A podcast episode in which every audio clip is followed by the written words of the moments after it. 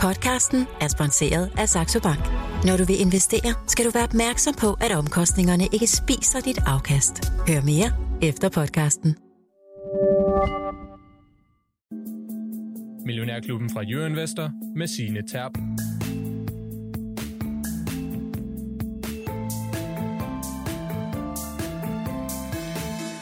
Der er et kæmpestort spørgsmål, der hænger i luften, og det har det vel egentlig gjort siden torsdag i sidste uge, hvor et regnskab fra en af Danmarks største virksomheder væltede aktiemarkedet omkuld.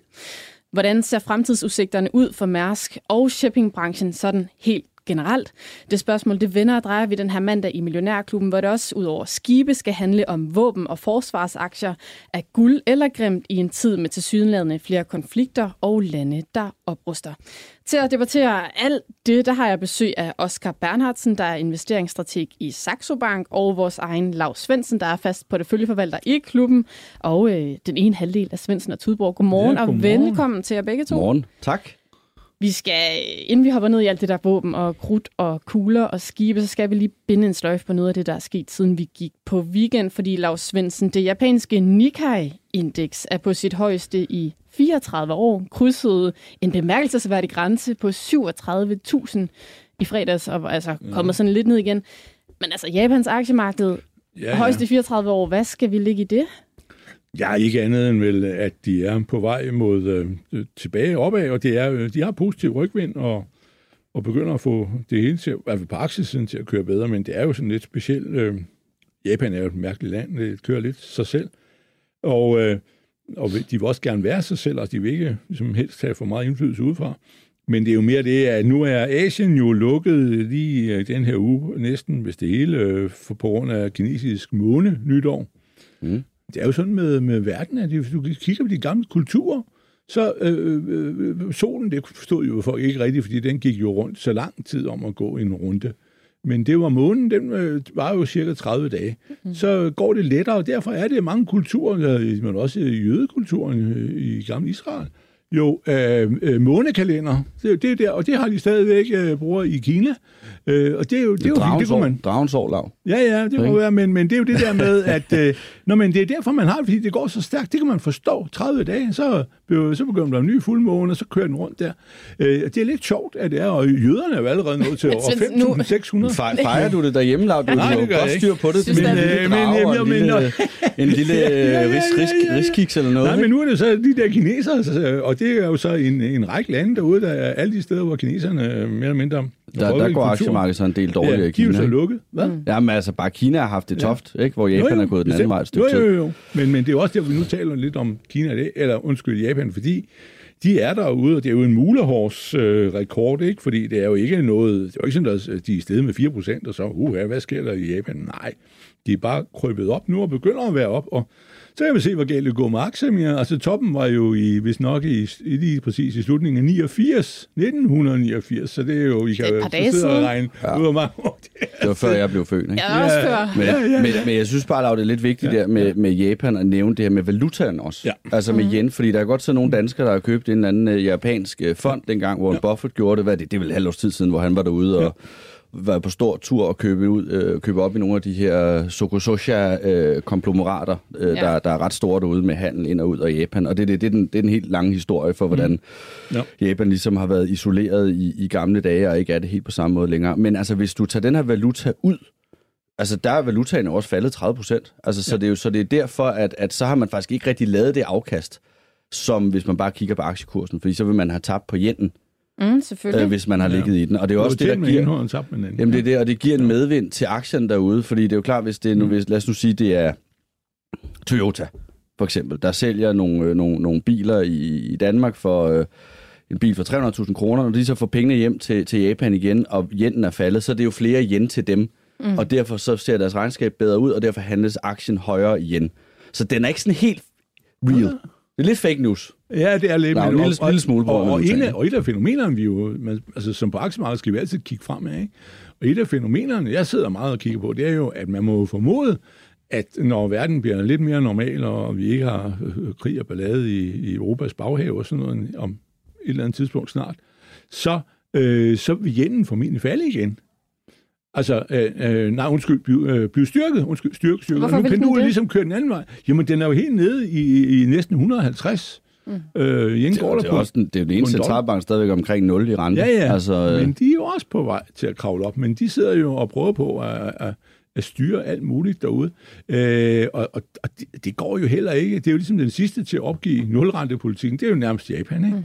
Øh, og, og de er jo også på vej den vej, men øh, det, er jo, det var jo over dag, og det er meget store beslutninger og kloge folk og sådan noget. Men, øh, men, øh, men, men jeg tror, det kommer til at gå den vej, altså, og, og øh, så det må man lige være, være nok være lidt klar over. Og det kan jo også komme til at påvirke vores rente. Hvis japanerne, som den sidste bastion, øh, får løftet renterne opad, ikke? Øh, og, og de Så ligger de en den 10-årig danske obligation bærer den realkredit? fantastisk afkast på 0,7 procent. Hvis nogen har lyst til det, mm. det er bare købe. det har jeg ikke lyst til. Men for lige at runde Det den her, den Ja. her snak af, fordi vi skal snakke om meget andet, men Ja, ja, sådan skal. japanske aktier, Oscar Barnhardsen, er det noget, du vil købe ind i lige nu? Øh, nej, Nej. ikke rigtigt. Altså, fordi nu, jeg har siddet og kigget en smule på det, og jeg synes, det er...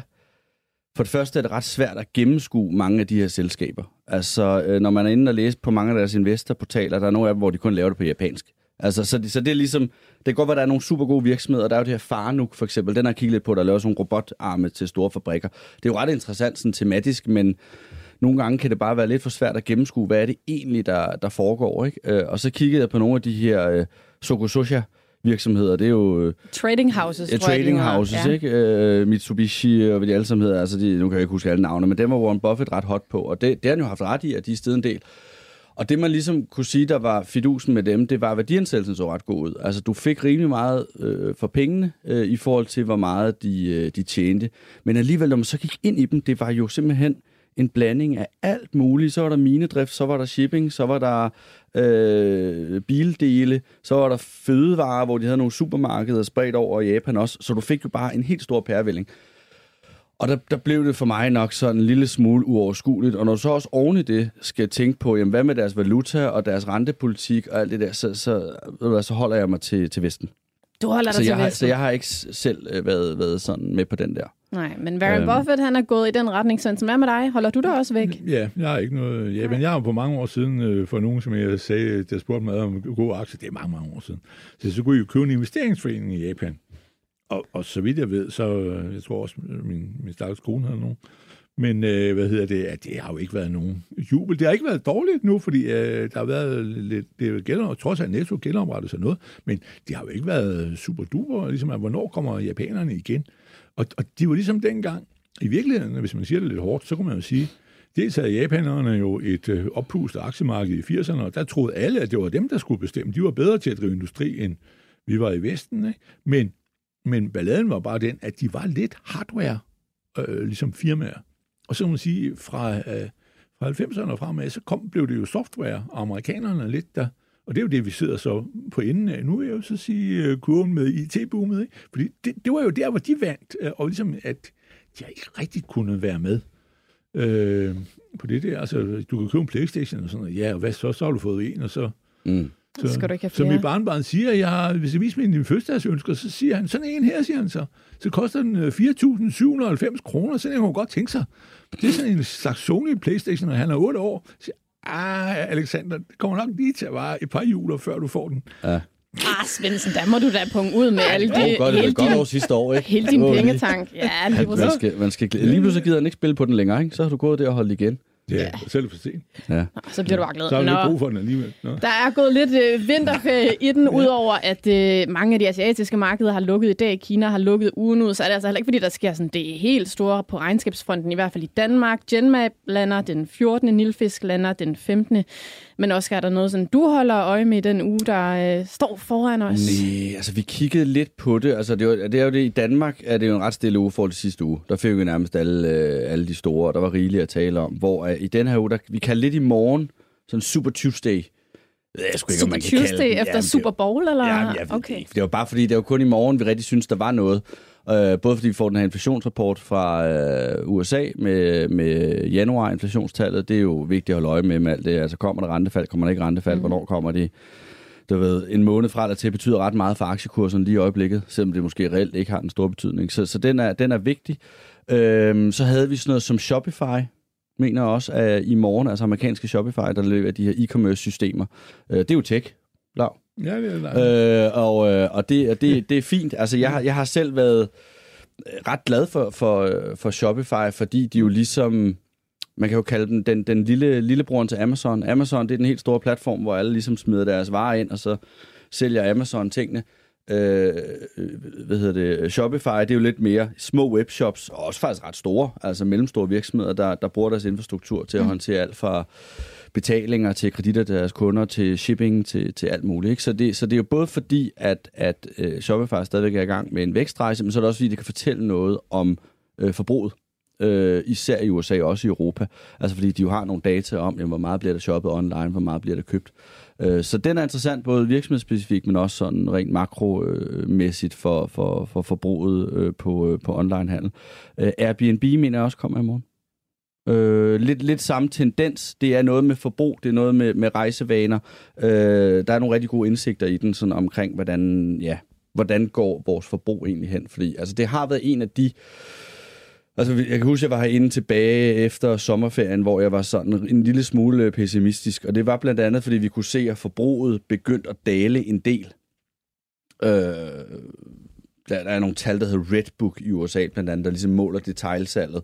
Og det var gået ned til 0. Altså nulvækst i forhold til sidste år, hvis du målte på tværs af, jeg tror, det er, det er et par tusind butikker, 3 eller 5.000 butikker, de måler på. Men den er altså begyndt at accelerere igen, så det er ligesom, hvis vi kan få bekræftet, at forbruget er på vej tilbage, og vi måske samtidig kan få at vide, at inflationen er på retræte, så er det jo faktisk, altså det vil være et rigtig godt scenarie. Ikke? Men det kan vel så også være et rigtig farligt scenarie, hvis forbruget er på vej op, og inflationen er det samme, Oscar? Det er farligt, ja. Ja. Men det er ekstra godt, hvis inflationen er på vej ned, og forbruget er på vej op, så er det jo rigtig dejligt. Ikke? Øh, fordi det er jo lidt det her med, at, at øh, vi ser stadigvæk lønstigninger, og frygten er jo stadigvæk det her, kan der komme en inflationslønspiral, mere i løn, øh, øh, øh, for stærkt forbrug, så kan de ikke følge med ned på fabrikken, så sætter vi priserne op, og så får, får vi aldrig den rente ned. Men hvis vi omvendt har produkt, produktivitetsforbedringer rundt omkring, altså det kan være, nu vil sige AI, jo jo, det kommer, altså det er jo ikke det, man kan tillægge al, al øh, produktivitetsforbedring nu, men altså hvis vi kan holde priserne nede, samtidig med at folk faktisk får reallønstigninger, og forbruget bliver holdt op, så kan scenariet næsten ikke blive bedre. Men lad os nu se, men det er jo derfor, det kan være Super Tuesday. Der får vi lidt af det hele. Ja, det bliver spændende. Øh, det, det er i morgen, og ellers okay. er der ikke noget, nej. Så selvom der ikke sker øh, det helt store sådan i Danmark, så er der altså nok at holde øje med ja. Ude i verden, lyder det i hvert fald for dig, Oscar ja, ja. Bernhardsen. Det er mandag, det er Millionærklubben, og jeg har besøg af Lars Svendsen og Oscar Bernhardsen fra Saxo Bank. Og hvis du har spørgsmål til os, så er sms'en åben nummer der, som altid 42 42 03 21. Du skal bare huske at starte din sms med Mio. Mærsk har kurs mod sit svageste resultat nogensinde, og Mærsks fremtid er håbløs. Det er hårde ord, der klæber sig til Mærsk efter selskabets regnskab torsdag resulterede i en dundrende nedtur, hvor der blev slettet over 33 milliarder kroner fra børsværdien. Og Oscar Bernhardsen, lad os lige sådan prøve at starte der. Hvorfor i alverden skulle Mærsk have sådan et smæk ned? Jamen Men altså, jeg sad selv der... Øh... Jeg vil sige, jeg havde en frygt i forvejen med Mærsk. Som de allerede nævnte sidste gang. Altså, der var de lige på nippet til at være øh, profitable ved deres Q3-regnskab. Altså, den lå, øh, jeg tror, det var lige omkring 0. Øh, så tendensen var jo ligesom, at vi går mod et underskud igen. Og de nævnte det her med overkapacitet i, øh, i branchen.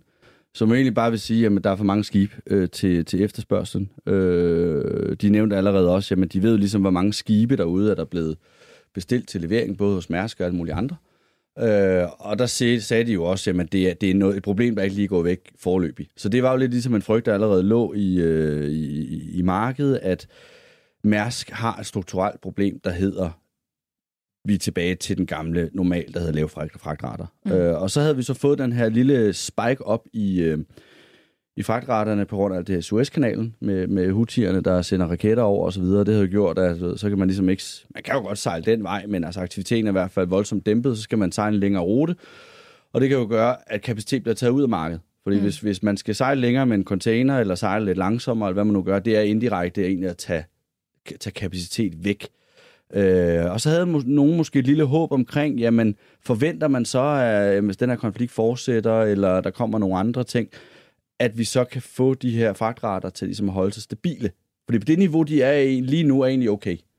Men det Mærs så siger indirekte, det er, at fragtraterne kommer ned. Fordi den måde, de kommer ud med deres regnskab, Øh, det er jo så for Q4, så det var dårligt. Altså, der giver de underskud. Men de nævner jo så også deres forventninger til, til hele året. Øh, og der er det rent, og der siger det deres øh, øh, EBITDA, altså før afskrivning og så videre, der forventer de et lille plus, mener 1-6 milliarder dollar.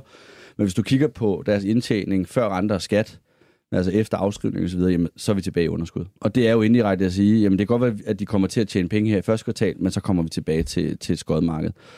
Øh, så altså det er, altså jeg sad og kiggede igennem, jeg kunne ikke finde noget positivt. Det eneste positive var, at de forventede, at den generelle containerfragt ville stige en lille smule. Så altså igen det her med, hvis forbruget stiger lidt, så er der måske lidt op på efterspørgselssiden. Lidt flere container i omløb. Det kan være godt for overkapaciteten. Men der er stadigvæk for mange skibe derude. Øh, og så længe der er det, så er det bare et, et, et skodsted at have forretning. For helt ærligt. Jeg ved ikke, om du er enig, Lav, men, men, men, men det er det her med, at når du har... Men det, er lidt, det, det, det, det minder mig meget om flyindustrien. Altså, når du har de her fly, du vil gerne, alle vil gerne have der, fyldt deres fly eller deres skibe op. Og det vil sige, jamen, hvis du, hvis du har strukturelt for lidt efterspørgsel, så står alle jo og har fyldt deres containerskib 95% op, men vi skal have de sidste 5% fyldt op for at uh, få den uh, effektivitet så høj som overhovedet muligt. Mm. Og så dumper du bare priserne, for alle vil have deres skib fyldt op. Og det var det, vi så, at, at du ved, i 2021, 2022, der var underkapacitet, fordi der var alt muligt med havnedrift, der var problemer, og skibe, der blev bundet ude foran en havn og så videre. Så steg priserne jo helt voldsomt. Men nu er vi på den anden side igen, og det virker som om, det er bare, det er sådan, det er at lave containerfragt.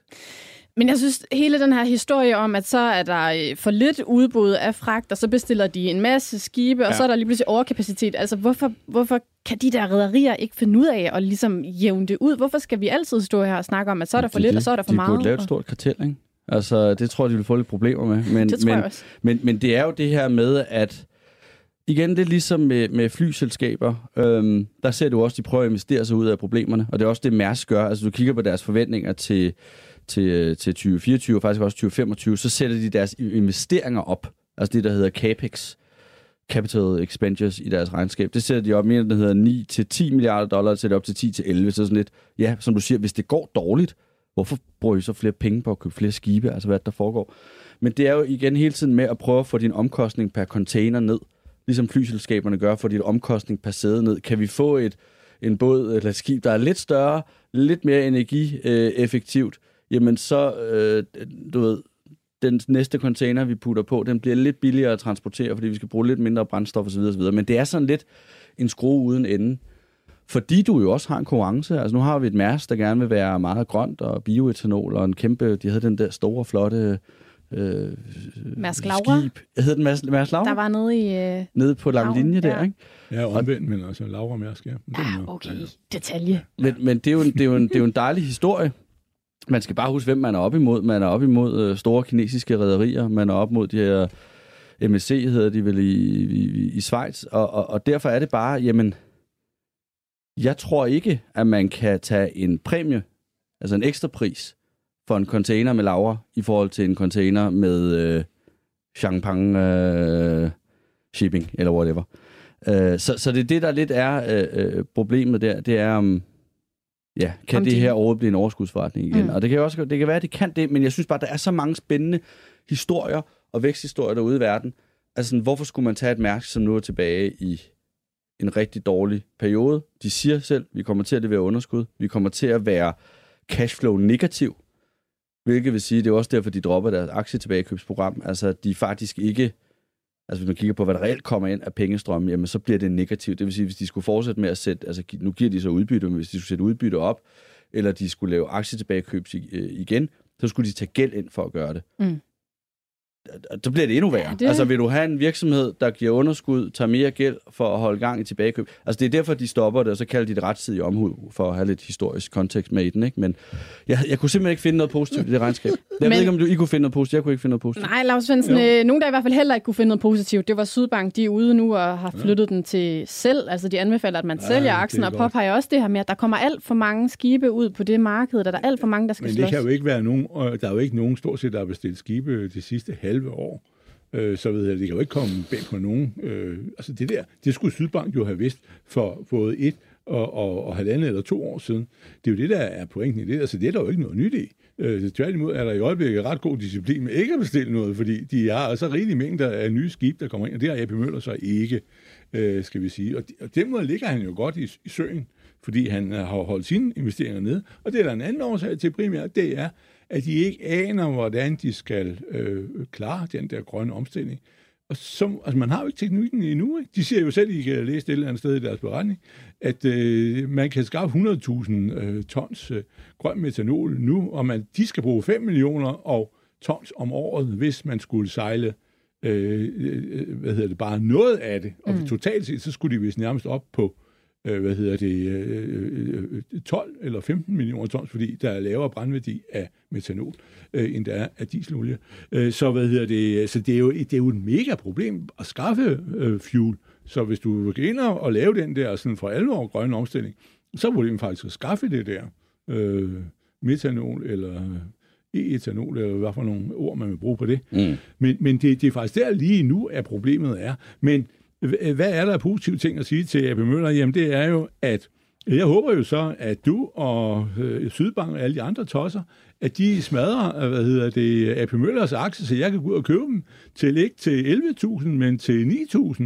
Og så øh, sætter jeg mig jo ned og venter på, at I kommer tilbage, så når de er oppe i 17.000, så begynder I alle sammen at råbe, wow, fantastisk, nu går det godt. Så, det er tilbage. Ja, ja, ja, ja, så har jeg fået ja, ja. mine penge, og så kan I måske, ja, vi kan jo måske nok. tale om det på 20.000, så kan vi begynde at snakke om, at vi køber lidt af dem der, så kan I købe resten på 25. Uh, altså, det er, jo der, det er jo en opkøbsmulighed for mig, men det forudsætter, at du er lang i spyttet og kan kan tage vindingen, men altså, vi skal da nok lidt længere ned. Jeg skulle sige lige for et trøstens ord til dem, der sidder med AP Møller, det er der jo trods alt 75.000 øh, danskere, der gør, cirka, at øh, de, de vil jo betale 500 kroner i udbytte, 515 kroner, og så skal vi have nogle Switzer-aktier.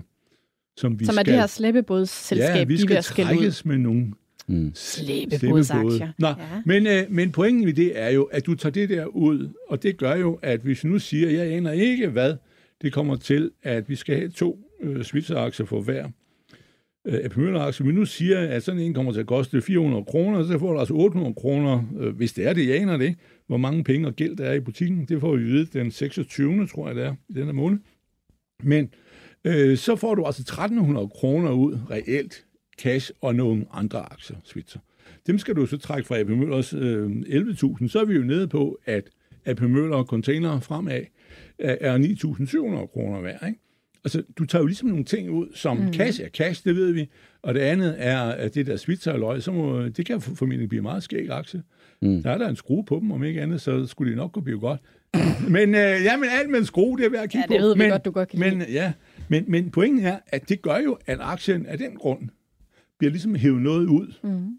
Som, øh, så, så på den måde, så ryger vi jo ned reelt i, af en aktie i dag, er formentlig 9.700 kroner container øh, forretning fremad. Så kan man jo diskutere, om det er godt eller skidt. Altså, jeg begynder at have en indkapital på aktie, og så vil øh, unge mennesker sige, hvad skal vi bruge det til? Ja, der var jo en gang, hvor man troede, hvad indkapitaler var for noget. Nu om dagen, så er det jo goodwill alt sammen. Det er det ikke hos AP Møller. Men øh, den her ligger på 23.000 500 øh, kroner, så vi dækker kan regne ud. Og øh, før udbyttet og svitser, der bliver plukket ud, ikke? Men øh, så ja, du køber det jo til halv pris, så vil du så sige, kan de ikke forrente pengene? Det er jo så afkastningsgraden, nu vi taler om. Ja, det kan de jo ikke i år, men øh, det har de jo så kunnet i, i de to foregående år, og nu er vi tilbage på det tal, vi har i år, rammer niveauet, som vi havde tilbage i 20. Og, øh, øh, og, og så er vi jo det der problem, at det der med der overkapacitet i et marked, det er der per definition altid i containerbranchen.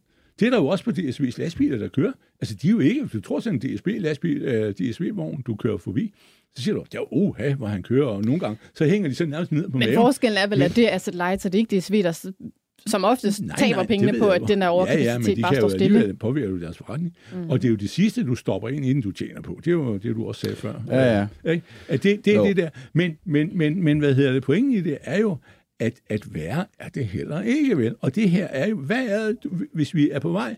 Nu har vi haft en lang periode, hvor alle, der var sælgervirksomheder og internetvirksomheder, og alle de der internet med, med Let's Eat og Go og alt det der plader, mm. Easy Food og hvad det hedder. Mm. Jamen, hvad er det for noget? Det er jo bare en telefon, hvor de sidder, eller en computer, og bestiller, jeg skal bruge en pizza. Ikke? Og så får du lov at betale 20% mere for det. Det er bare et salgskontor. De laver ikke pizzaen. De har ikke nogen pizzabagerier, eller hvad sådan nogle hedder, sådan nogle butikker. Øh, og, men, der er det penge har det, Lav. Der er penge i det. Hvad? Der er Jamen, penge i det. det er jo bare et Og statskontor. Og det er, Jo, jo, jo. øh, det er, hvad det er. Og, men det er gammelmøller, ikke? Og hvis du er på vej ind i en inflationær verden, og hvor der skal laves noget, og det er jo også det, der skal med den grønne omstilling, så skal du have nogen, der kan lave noget. Så skal du ikke altid der, jamen jeg kommer nogen, jeg finder en, der kan flytte noget for dig. Jeg har ikke nogen containerskib, men jeg kan da godt finde en eller anden, som sikkert kan flytte en container for dig. Nå, Ja, ja. Så- jeg, er ikke, Ja, ja. Jeg, er ikke, jeg, jeg kan godt forstå, hvor du kommer fra den her fysiske verden Ja, og, og så videre. Men, den men er det er bare tilbage, du. Og shipping kan også være fint. Det er bare sådan, hvorfor så ja. Mærsk? Du ved, der, det er som du siger, slæbebådene ja. for at svitse det. Det synes jeg lyder mere interessant, fordi nu, nu skal vi snakke forsvarsaktier lige om lidt. Men der er jo dem, der hedder Kongsberg, ja. altså norsk, som både leverer militær, men de leverer også øh, skibe. Og der nævner de jo selv, at LNG-både og, og slæbebåde, det er noget, vi kan, eller skibe, hvad man nu vil kalde Ja, det, ja, Øh, det er noget, vi kan mærke, det er der efterspørgsel efter. Det er der virkelig nogen, der gerne vil købe. Det vil sige, jamen så er fragtretterne ikke lige så presset derude. Jeg vil da meget hellere gå efter virksomheder, der, der måske er inden for, for lidt mere avancerede øh, fragtformer, tankskibe, øh, LNG-skibe, øh, de her slæbebåde. Det kunne være jamen, lidt ligesom DFDS med de her RoRo, sådan nogle små øh, øh, øh, specialister øh, på nogle bestemte øh, øh, fragtruter, hvor det ikke er helt lige så presset. Altså kig der på dem i stedet, i stedet for at tage store Mærsk, der konkurrerer Shanghai-Rotterdam-ruterne, som er fuldstændig presset. Altså mm. det er egentlig bare det, at shipping er ikke nødvendigvis dårligt. Det er ikke, fordi man skal have det hele i, i Uber og øh, Meta og så videre. Det er ikke det, jeg siger, Lav. Men, Nej, nej. men man kan jo godt lige være lidt kritisk inden for shippingbranchen og sige, at der er nogen, som siger, der altid har problemer, og altid har kæmpe overkapacitet, og altid kæmper ja. med de der skide fragtrater. Og så er nogle andre, der har, har det lidt hyggeligere, fordi de er lidt mere specialiserede nogle mindre Men steder. så kan vi jo så tillade det modspørgsmål til at sige, hvis du ser på gamle Møller, ikke? han har øh, altså en indkapital på 55 milliarder dollar, han har ikke nogen gæld, han har 5 milliarder dollar i kassen. Har han gjort det dårligere og været en ren ruin for det her land? Nej, det har han ikke. Han har gjort det skide godt. Han har stået i distancen, hvor den ene er faldet om kul efter den anden. Mm. Og det er jo det, du ligesom også skal se på. Hvad er performance? Jamen, de har jo performet. Ja, ja, men det skal man jo lige huske, så de siger, nej, nu har de en dårlig periode, de er ved at gå ned og hjem, og så videre. De er selv alle skibene lugte og nedlægge hovedkontoret og lave det om til et nyt kongeslot for Frederik, ikke? Stop, stop, stop. jeg tror ikke, der er nogen, der vil sige, at Mærsk skal gå ned og hjem, Nå. Lav. Men lad os lige hoppe lidt videre, fordi Altså, noget andet, der jo så også kom frem midt i alt det her regnskabsaløj, det var, at Mærsk jo faktisk øh, overvejer, eller i hvert fald melder sig ind i kapløbet om at købe DB Schenker, som jo er den her tyske sådan, øh, speditions, meget sådan landfragtsgigant, som vi hele tiden har sagt, det kan være, at DSV mm. gerne vil købe dem. Oscar Bernhard, sådan, hvad vil opkøbet af DB Schenker øh, potentielt kunne betyde for Mærsk? Jamen, jeg tror, det de prøver er at skabe noget stabilitet i forretningen. Altså, man vil være lidt mere uafhængig af, om øh, kineserne sender containerfragten op eller ned med 100 dollar øh, per, øh, per, per container. Og det er også det, de har prøvet med deres, hvad kalder de det, Mærsk Logistics eller noget den stil Ja. der. Altså, at, at de har jo prøvet at tage nogle ordre for DSV, og så siger de, det lyder da meget godt. Få noget stabilitet ind, få noget, noget hvor vi ved, der er indtjening, selvom fragtraterne går op eller ned. Det er, da, det er da meget dejligt, en fin strategi, men du kan jo også se, altså der falder deres indtjening før, øh, før ind, ind, øh, renter og skat jo også med jamen 60-70 procent. Så det, der ligesom fortæller mig, og det jeg sådan har hørt lidt på vandrørene, ja, nu, det er jo ikke, fordi jeg sidder og kigger på, øh, på Mærsk hele tiden, det er, at man har fået nogle kunder ind, men man har måske gjort det lidt for billigt. Altså, så man har givet nogle rigtig gode vilkår for at få vækst. Mm. Og det er det, der, øh, der koster en lille smule øh, øh, her nu. Så kan de så sige, jamen hvis vi så får endnu mere volumen og endnu flere kunder, og kan lave nogle synergieffekter med de her øh, øh, DB Schenker der, så, så, øh, så kan det gøre et eller andet. Men jeg synes bare stadig, altså det, det, det er bare en stor strategisk risiko, du tager. Altså det er der, den er lidt, at sådan, jamen, øh, man behøver jo ikke øh, skulle købe alle aktier, man ser, og der synes jeg bare, at Mærsk, at den er for svær. Altså, jeg vil hellere have nogen, der har medvind, og hvor jeg siger, jamen, det går godt, og så kan det godt være, at jeg betaler en lille smule for dyrt for det, men de har momentum. Jeg synes bare, der er så mange udfordringer her. De udfordrer med, den, den spiller ikke rigtig den der logistik, så skal vi ud og bruge nogle flere penge på at købe en virksomhed op for, for, for det til at virke. Fragtretterne ved ikke rigtig, hvad der foregår.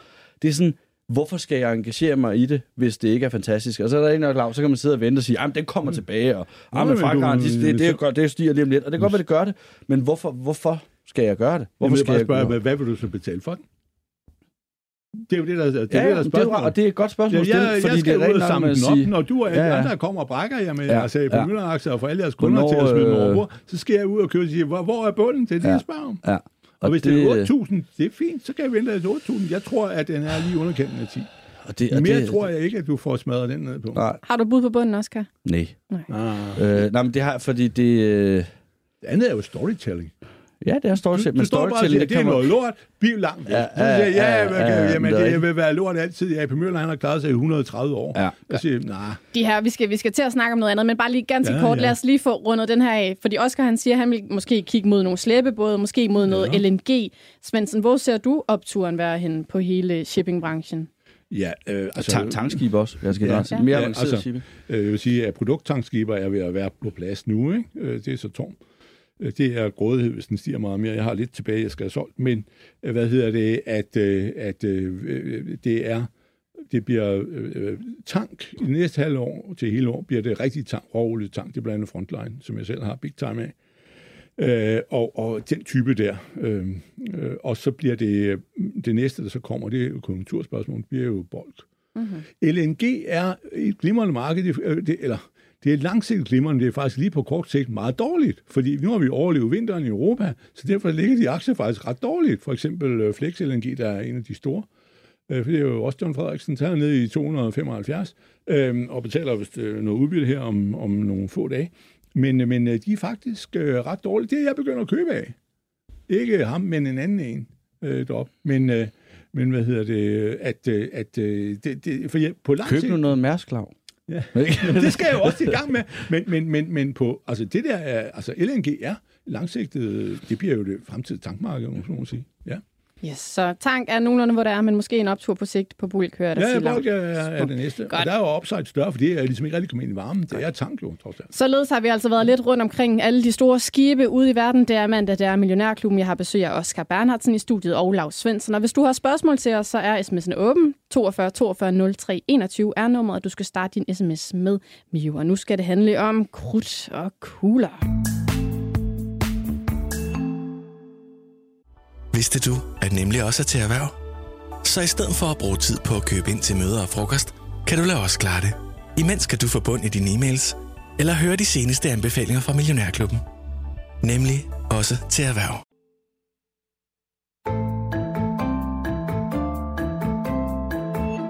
For vi kan jo lige så godt se det i øjnene. Der er uro rundt omkring i verden, og der er også kommet fokus på, at lande som for eksempel Danmark skal oppe sig og bruge mange flere penge på forsvaret. Betyder det, at forsvarsaktier er en god investering, og gemmer der sig nogle andre spillere end de sådan, sædvanlige store traver, vi altid plejer at kigge på i det segment? Det skal vi altså se lidt nærmere på nu. Jeg synes faktisk, vi skal starte i USA, fordi Donald Trump har her hen over weekenden fortalt, at han engang har truet en europæisk leder med at efterlade alle NATO-lande i stikken, hvis de ikke opfyldte NATO's regler om at bruge de her 2% af BNP på forsvaret. Mm. Oscar, er det sådan nogle øh, nyheder eller anekdoter som det her, der gør, at øh, forsvarsaktier, det kan måske godt være et sted, man skal kigge hen? Det tror jeg. Jeg tror faktisk, det kan betyde ret meget. Og, og, og, og det er jo også det, der vi... Nu holdt vi det her arrangement for en del af vores kunder i, øh, i Saxo Bank tilbage i november måned omkring ja, forfaldsaktier og, og cybersikkerhed. Fordi det er sådan to ting, der begynder at hænge mere og mere sammen. Men lad mig sige, der var de allerede kørt ret meget. Så, jamen, kan det køre længere? Vi ved jo godt, at NATO-landene skal bruge mere og mere. Altså, men der har man så set her i januar, og også frem til start februar her, at mange aktier faktisk kørt endnu videre. Altså, øh, både hvis du kigger på de helt store, Lockheed Martin og Rheinmetall, og også nogle af de mindre, Saab og så videre, som vi kender herhjemmefra. Og det tror jeg faktisk godt kan være lidt sådan en, en Trump-trade. Altså, at nogen i markedet allerede er begyndt at sige, nu, nu køber vi ind i en forventning om, at han vinder Mm. til november. Er det ikke november, der er Det valg? er november, der er valg i USA. Øhm, så det er allerede nu, man begynder at se, nogen begynder at, positionere sig. Og der er det rigtigt det her med... med øhm, det var også et tema, han havde sidst. Øh, han var øh, præsident af, at nu skal NATO-landene altså til at leve op til deres forpligtelser, der hedder 2%, og det hedder minimum 2%. Og det er også det, der er meget vigtigt. Det er ikke fordi, man bare lige skal op og snuse til 2%. Man skal gerne ligge over øh, mange andre år. Og der sker bare ikke nok. Så derfor er det klart, at hvis han øh, øh, vinder igen, og det, det, altså, det virker det som, han gør, hvis du kigger på meningsmålingerne. Selvom der er mange øh, herhjemme i Danmark, der tænker, ej, det kommer ikke til at ske, ej, det kommer ikke til at ske. Altså, hvis man kigger på de meningsmålinger, der bliver lavet i USA lige nu, så, så kommer det til at ske. Og du kan se på Twitter, er han allerede i gang med mobbekampagnen mod Joe Biden, ikke? og alderdomshjem også komme efter dig. Så, så altså, det er i hvert fald noget, man skal tænke ind i sin, øh, ja, man vil kalde det risiko eller mulighed. Altså, det kan jo det kan være Mm. begge veje. Men, men jeg tror, inden for forsvarsaktier, jamen der vil det blive en agenda igen, der vil blive presset hårdt, at hvis Trump, hvis det er præsident, øh, og USA skal blive ved med at støtte øh, Ukraine, jamen så vil de gerne se noget mere engagement for europæerne især.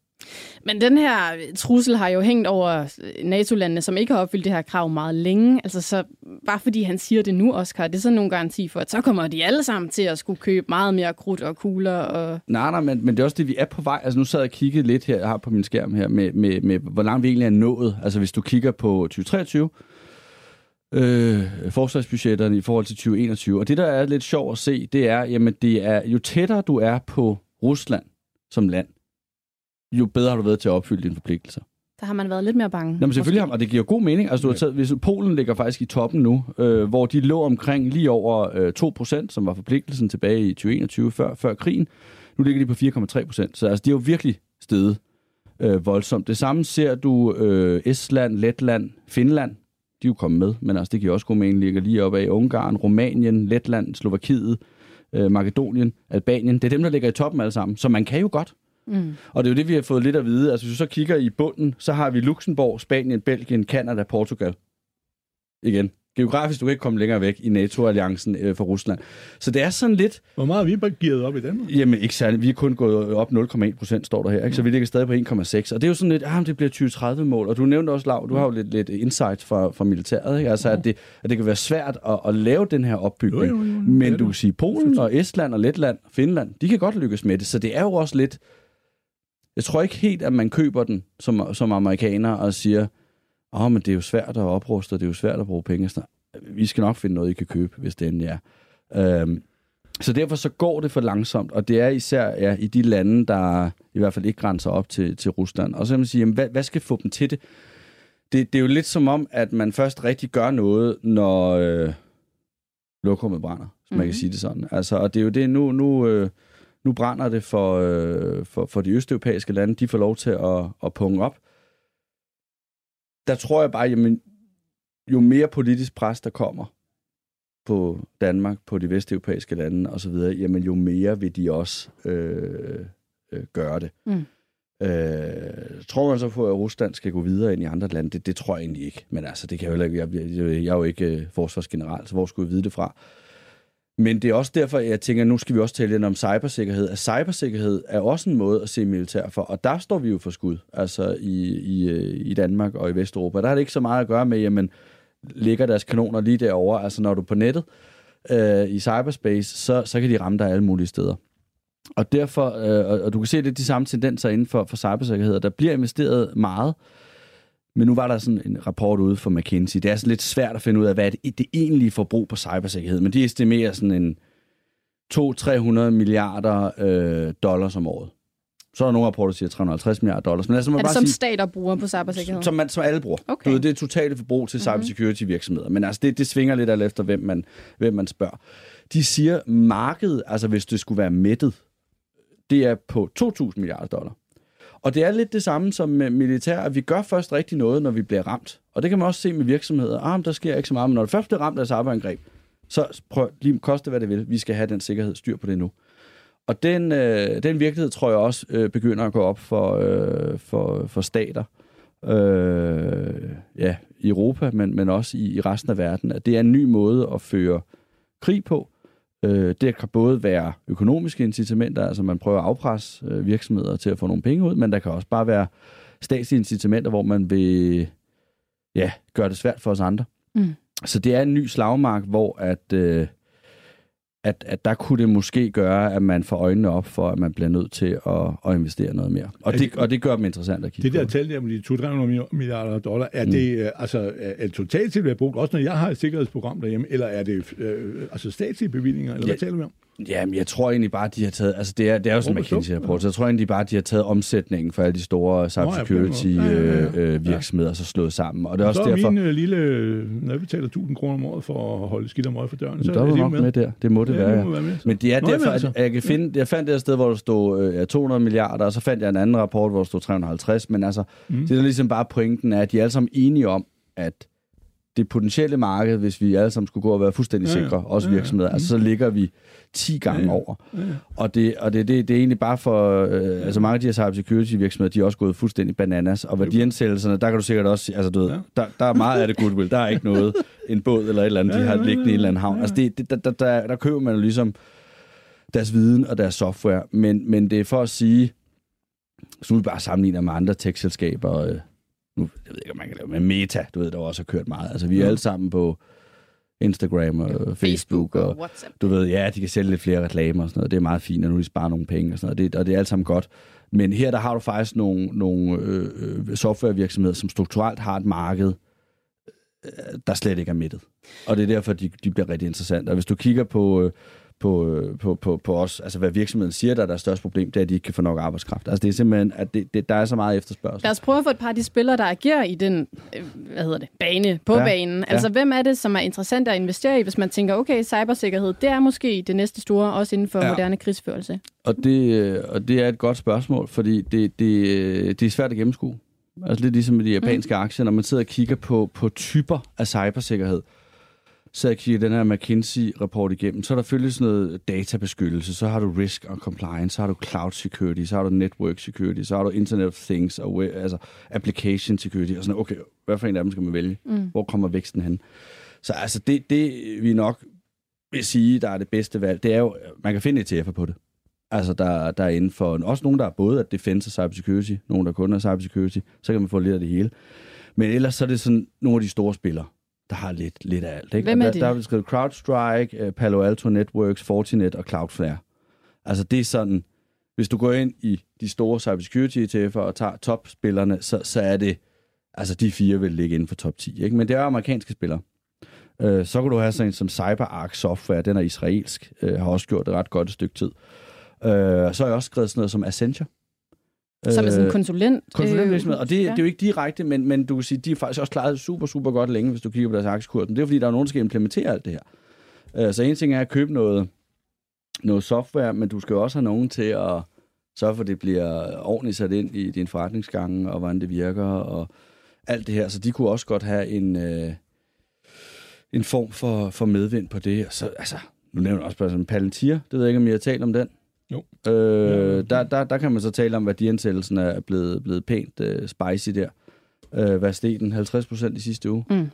Øh, og det er jo ikke kun cybersecurity, fordi det, det er jo mere sådan generelt store big data-platforme, men de har så militærvinklen. Altså det stadigvæk er cirka halvdelen af deres omsætning, der går til statslig øh, virksomhed. Størstedelen af det, det er, det er militæret. Altså de går jo meget ud af at fortælle om, hvordan man bruger deres systemer i Ukraine, og hvordan man kan bruge det ude i Sydøstasien. Nu, nu kommer der en, et skib herfra, det ligner en søblokade. Vi kan sende den drone og den satellit over. Du ved, det er sådan til at tage bedre beslutninger. Mm, det er sådan Så en du enorm sidder- mængde data, den kan Ja, analysere der Så du kan sidde i deres system og, og kigge der. Så den er jo også stadig interessant. Der betaler du bare øh, 250-300 gange øh, indtjening i dag. Øh, så der, der kan du altså tale om, om, om ja, goodwill øh, Mm. på, øh, på bogen der. Men det er jo lidt sjovt, når, når man der begynder at brede sig ind i den civile verden. Altså, for du kan sige, mange offentlige, øh, hvad, hvad militæret skal bruge af forskellige ting, og sådan noget, det tager øh, lang tid og skal bevilges og alt muligt. Syv, øh, der skal være 55 stjerner til stede, for at de kan gøre det. Men når du går ind på det private marked, så er man jo meget hurtigere, fordi så, så sidder de og siger også, at vi også har haft øh, hacking af firmaer, alt sådan noget, ikke? som jo også er, er lidt derinde. Ikke? Forleden dag var der en, der fortalte i krigens gang, det er et udmærket program på Danmarks Radio, at, at vi mødte os sammenbrud på, på det der IT for et par år siden, at det faktisk var russernes, en afløber af noget russisk hacking af Ukraine. Mm. Så ender det der. Men, men pointen er, at de er jo hurtigere, ikke? Og, når du, og så er vi ved hen ved at røre det samme til det med fedme øh, og, og vægt. Du kan godt se, når du tager sukkersyge, jamen det er en begrænset mængde. Så tager du type 2, så har vi 10-doblet øh, antallet af patienter. Og du tager de fedmen, så har du 20-doblet antallet af involveret. Og når du begynder at sige til alle os, der sidder derhjemme, og vores små virksomheder er i under angreb og skal have, jeg ved ikke hvor meget, jamen så vokser markedet jo sindssygt, fordi så, og vi er alle sammen parat til, hvis vi bliver forskrækket over, at hvis vi ikke bruger 20.000 kroner i stedet for 1.000 kroner om året på sikkerhed, jamen så, øh, så, så, så ja, vi må nok hellere gøre det. Mm. Ikke? Altså, det, det ekspanderer markedet vildt. Mm. Hvis, du, hvis du kan gå rundt og forskrække alle folk og sige, ved du, alt hvad du har, det, det, kan, Det kan en eller anden øh, fra, fra en baggård på Vesterbro eller i Ukraine smadre på en formiddag. Jamen, så, øh, så farer folk jo afsted. Mm. Det, det der, det er, det, og de sidder jo selv, hvis jeg må sige det, nogle af alle de der. Det er jo sådan, at man sidder og laver et system, så siger man til nogle andre, nu skal I lige prøve at se, hvordan I kan ødelægge det her system. Og så bagefter går man ud og siger til kunden igen, ja, det der, det er jo fint, når du købte det her system, men i virkeligheden kan det godt blive ødelagt. Nå, men altså, du skal ikke, øh, det vil jeg tillade mig den påstand, at meget af det der, de er selv deres værste det er jo ikke fjende, men det er jo sådan en slags konstruktiv... Nu bliver det lidt konspiratorisk, gør det ikke det, Men du mener, der er altid en ny, en ny pakke, man kan købe. Ja. Med en ny det, er jo- det er jo også rigtigt, hvis man sidder og er bange, og man får at Ja. vide, om du kan lide... Altså, det er også det. Hvem- kan vide, om det er rigtigt eller forkert? Det er jo det. Counter og counter, counter Men, men jeg tror det bare, på altså bare lidt, til, militærsprog. lidt tilbage til det der med, med, med militærforbruget. Altså, Ja. ja. der er det jo også sådan... Vi tror, det er sådan de store, dem der ligesom har indflydelse på, eller eksponering til det europæiske marked, der bliver rigtig store, fordi det er dem, der halter bagefter. Altså nu kan man sige, at de østeuropæiske lande er kommet videre. Der kommer et pres på, på, på alle de sådan, vesteuropæiske lande, Så vil til det de også skal leve sige, op at du det, vil købe ind måske nogle, også, altså sådan nogle europæiske spillere på det her marked, altså sådan noget regnmetal Jamen- og base systems. Ja, og... det kunne det godt være. Altså nu har jeg sendt dig nogle rapporter fra det her Stockholm International Peace Research Institute. Langt navn, ikke? De har, nu, de har fredsprisen af det her. Og så de kalder det også, de kalder det Peace Studies. Altså det handler kun om, hvem der sælger våben til hinanden, vil jeg sige. Men det er nogle ordentlige rapporter. Der har de ligesom lavet en lang tabel, hvor de siger, jamen, øh, nogle udvalgte våbenproducenter, der er høj efterspørgsel efter i Europa. Og der er det jo de her klassikere med Lockheed Martin og Raytheon og BAE Systems og Rheinmetall kommer dernede. Ikke? Så har du så en som Saab. Den, ved, den har du også været, Ja, ja, ja. været glad for, Lav, ikke? Jo, Øh, så, så det, er, det er stadig nogle af klassikerne der. Øh, ja, hvem kunne der ellers være? Nogen, man ikke kender. Så, Hvad med de franske? Er der nogen af dem? Jamen, du, der har du den CSF der... Jamen, hvad nu? Ta- Tales eller Tale? Jeg ved Tale, ikke. ja, ja. Tale. Ja, jeg tror, Du ved, de ligger, de ligger Ja. på, en, på, en, på en femteplads her i, Ja. i Europa. Ikke? Uh, General Dynamics, det er amerikansk, men det synes jeg var meget sjovt. Der var inde og kigge deres Q4-regnskab. De har fået en stor ordre på at skulle opgradere og vedligeholde de spanske Leopard-kampvogne, som jo er Mm. regnmetal, men du ved, de kan ligesom godt gå ind og, og hjælpe til med det. Og hvis du kigger på Spanien, de ligger næst sidst på, øh, på NATO's liste. De ligger kun 1,2 procent. Det er kun Luxembourg, der ligger under. Så det er sådan lidt, de amerikanske kan altså også godt hjælpe europæerne med lige at få brugt lidt penge på, nu skal vi opgradere den her tank, øh, flåde, eller hvad man kalder dem, og så videre, og så videre. Ikke? Mm. Men, men, øh, men, men det, er, det er nogle af dem, der har, der har eksponering til det europæiske marked, fordi det er, det er der, det vokser. Altså, hvis du kigger for, for 21 og, og, og til 22, så havde du Nordamerika, der blev brugt 900 milliarder dollar på forsvar. Ordentligt chat, men det vokser ikke rigtigt. Det vokser 0,7 procent. Øh, hvis du kigger på Europa, bliver der brugt øh, 480 milliarder dollar, så er altså, ja, cirka halvdelen, men det vokser 13 procent. Så det er bare globalt der, hvor du ser øh, den helt store vækst. Og så har det så især været Østeuropa, der er forbruget vokset med 58 procent, hvor er, ja, øh, ja, resten af Europa kun er vokset med 3,6 procent.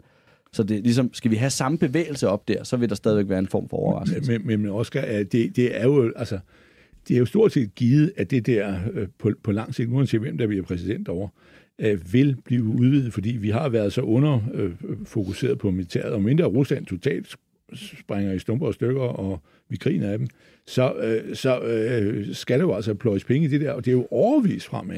Ja, og Svendsen, altså, hvor vil du sætte ind, hvis du skulle købe op? Nu sagde du, du havde ja. ikke så forfærdeligt meget Nej, forsvar men jeg i har din kun portefølje. øh, Saab, mener jeg, sådan nogle. Mm. Men, men øh, er sådan en rigtig våbenmagt, jeg kan huske, jeg har. Men, men, øh, og jeg mener, at regnmetal, som jeg har skrevet lidt om for, for lang, lang tid siden, den kostede 200, øh, og sagde, at der skulle man mm, hænge fast i, og det, den, den er jo nok løbet fra mig. Men, øh, men ja, men, men det, jeg mener, man skal sætte på europæiske våbenleverandører. De amerikanske er altså noget højt prissat. Øh, så, så, så lidt... Øh, Så hvem vil du lidt kigge mod, hvis du ja, skulle... men jeg kigger jo på, på, på, på Saab, kunne jeg faktisk godt købe flere til, selvom jeg har jo mine på en nede på kurs 150, de koster 750, ikke? Men, men den er, kan stadigvæk have en fantastisk fremtid. De er utrolig gode til elektronik, øh, og, og, og så også fly jo, men altså, de er gode til øh, elektronik, øh, styring og også droner, men øh, både under øh, og over vand eller i luften. Men øh, så er der også en tysker, som jeg ikke har helt forstået. Det er en, jeg har ikke haft tid til det. Den hedder Hensoldt. Hvad er Den- tiggerkoden, eller hvordan staver du til Øh, det? Ja, det kan jeg ikke huske. H-I-N-S-O-L-D-T. Ja. Den, den er faktisk ejet næsten halvdelen af staten. Det er en, staten har solgt ud af, kunne man sige. Men øh, de er gode til, øh, de har 12.000 ansatte, og de er gode, skulle være gode til sådan noget med øh, at identificere for eksempel personer. Det, er friend or foe hedder det. Det er et af deres store... hvem er ven og hvem er fjende? Mm. Øh, fordi det er ret vigtigt, inden man begynder at skyde på nogen. Øh, men øh, det er noget af det, de er gode til. Øh, og... Øh, og, men, det er en, en aktie, der ikke er, den koster knap 30, mener jeg. Gør den, har du fundet den om? Koster den der omkring? Mm, øhm, og den kostede 12 inden øh, Ukraine, og så er den med op og vinde i, i næsten 40, og nu... 31. Nu, ja, 31 koster den. Men det er stadigvæk en, en meget rimelig pris. Øh, men, altså på prisen, men jeg kan ikke helt gemme det. Det er nogle gange det der, som du snakker om. Hvad er det egentlig, de laver? Ja. Og, og, og, og, og hvor, hvor, hvor godt er det? Fordi jeg mener bare, altså, bevillingerne til militæret og oprustninger, det kommer jo til at køre i Europa. Det gør det altså. Det er, øh, det skal Ja, og, det, det, og det er også ventet, men det er også, det jeg synes heller ikke helt, det er priset ind, den vækst, man får. Altså, så ser det stadigvæk sådan rimelig attraktivt ud på mange af de europæiske spillere. Så man ved jo godt, det kommer. Ja, ja. Jeg tror bare stadigvæk, at væksten bliver en lille spids højere, fordi der kommer mere politisk pres på, end mm. hvad den er ventet. Øh, og så ja. synes jeg bare, det er en vækst, man, man, man, man får for det, øh, egentlig er fair nok priset. Og jeg ved ikke, om det er, fordi der er nogen, der siger, at det ikke er ESG, eller pensionsfond, der ikke vil investere i våben. Men jeg synes bare ikke, det har noget at gøre med ESG, fordi det, det er jo ligesom en nødvendighed i Europa. Altså det er også en vigtig diskussion at tage, og jeg tror også, der er mange, der har ændret holdning til, til de her virksomheder, hvor tilbage i 2019, der var det jo, investerer du i tanks og våben, hvad er det for noget? Mm. Men man må bare forstå, at vi lever i en verden, der øh, på mange måder er skræmmende, og det hvad end det er i cyberspace, eller mm. det er på slagmarken. Hvis man ikke forsvarer sig selv, og hvis man ikke vil investere i det, så er der bare nogle overraskelser, man kan få lynhurtigt. Og derfor så synes jeg ikke, at det er øh, ikke moralsk, eller amoralsk, hvad siger man, umoralsk, øh, hvad for ord man nu kan bruge, og, og, og lægge sine penge sådan nogle steder her, fordi det bare... Øh, altså, man glemmer lidt, hvad den normale verden er nogle gange, når man bare sidder hjemme, og der er faste lavnsboller, og det er hyggeligt, og vi har det godt. Men, men hvis der ikke er nogen... Øh, øh, der passer på. Altså, det, det, bedste, det bedste forsvar er jo et godt... Øh, et godt forsvar. Et godt forsvar. det er jo også derfor, i øh, altså, der ikke er nogen, der tør gå ind i det. Ikke? Fordi... det der forslag fra Trump med, at vi skulle sælge Grønland, er jo ikke helt dårligt, fordi de har jo 50 gange det areal, vi har i Danmark. Så kunne de jo overtage det, så kan vi bedre få det hele til at hænge sammen. Ja, vi kan altså nogenlunde passe på det her nede jo, men... Øh, Jamen, det kan vi lave, det, det kan vi lave et helt afsnit om, det der lav. Det, det, det er en sjov diskussion, ikke? Men, det, men man skal passe på, hvad man siger der. Vi, tiden den løber fra os, ja. men altså Jan han har skrevet et ret relevant spørgsmål til os på sms'en. Jeg synes lige, vi skal runde det. Han har skrevet med investeringer i både militæraktier og grøn omstilling. Vil det så ikke være spill-over-effekt til mine aktier? Der skal jo bruges masser af metaller. Oscar Bernhardsen, kunne det være en anden måde at tænke, at hvis der skal laves tanks og våben og dit og datten, så kunne det måske godt være yeah. altså minerne, man skulle gå ind i i stedet for? Det, jamen, jeg synes, at tanken er meget god. Jeg ja, synes, at men det er, er så små god. mængder, øh, militærindustrien bruger. Øh, og, og man bruger jo også, hvis man endelig vil det der, så skal du gå ind i noget, som jeg selv har investeret. Nu skal jeg ikke få tage min egen bog, men det er jo kompositmaterialer. Som er? Øh, jamen, det er jo sådan nogle kulfibermaterialer, sådan noget, man gør øh, til, til fly og biler og sådan nogle ting, fordi de er meget stærkere og, og vejer ikke så meget. Øh, så bliver det der, at du skal, øh, du skal gøre det med noget, som jeg tror, der bliver penge i, hvis man kan finde dem, og det tror jeg ikke, jeg kan. Jeg har prøvet. Det er droner. Altså, droner, det bliver... Øh, der har jeg en, der har jeg nogen. Har du nogen? Der er der AeroVironment. Okay, hvad er det for? Øh, de, de, de laver jo droner. AeroVironment. Altså, det er, og det er også en rigtig dyr værdiindsats, du får ja. det til, men de, det er amerikansk. Ja. Så altså, ja smule spicy på den der. Men de leverer alle dronerne, ja. og de laver også, du ved, sådan rullemarier. Altså, de laver ja, også de her ja, ja. På, på jorden. Øh, så både... De kalder det jo UAVs. Der havde du også den her Baykar i Tyrkiet, vi talte om, der var også var steget 100% på omsætning. Dem kan man så ikke købe. Det er nok den billige version, den dyre version, det er AeroVironment. Mm-hmm. Det har selv haft den og solgt den igen, fordi den har gjort det godt, men det... Ja. Der kan du få lidt droner der, Lav. Ja, ja nå, men det er sådan noget, man, det, det, det bliver stort. Øh, og så ved vi ikke, hvorfor nogen, der laver. Sverige, Saab laver også droner. Men, øh, men øh, om, jeg ved ikke, hvor stærkt de står på dem. Altså det der, det bliver, det bliver noget, der dur. Dronerne. Ja. Yes. Mm. Således har vi altså været vidt omkring og snakket både om skibe og krudt og kugler og cybersikkerhed her i Millionærklubben, men Svendsen, vi har faktisk helt forsømt at kigge Nå, ud på markedet. Nej, vi er sådan i plus med en halv procent. Ja, men det er jo lidt stille dage. Øh, Mm. Bavarian det, Nordic trækker ja, op med næsten 3%. Har vi nogen sådan dybere Nej, forklaring? jeg har ikke fået forklaring endnu, men øh, det var da pænt af dem. Nej. Bavarian Nordic, Ørsted, Novo i front, Silan Pharma, Koloplast og Pandora, der alle sammen ja, er og sådan... Møller stiger lidt. Det er mig, der har vundet. Hvor meget er vi op? 0,2 procent. Så får du den. Ja, hvad er det nok? Men den der Aero et eller andet, den skal jeg Men du kan jo...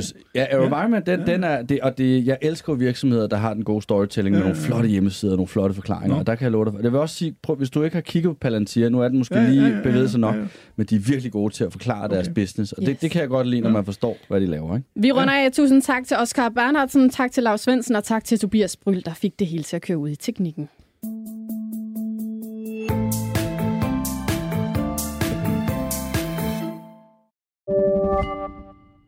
Podcasten er sponsoreret af Saxo Bank. Vi skyder året i gang med nye lave priser, så du kan investere til nogle af markedets laveste priser og beholde flere penge til dig selv. Mindre til banken, mere til dig. Saxo. Stedet penge helst vil være. Læs mere på saxobank.dk og opret en gratis investeringskonto allerede i dag.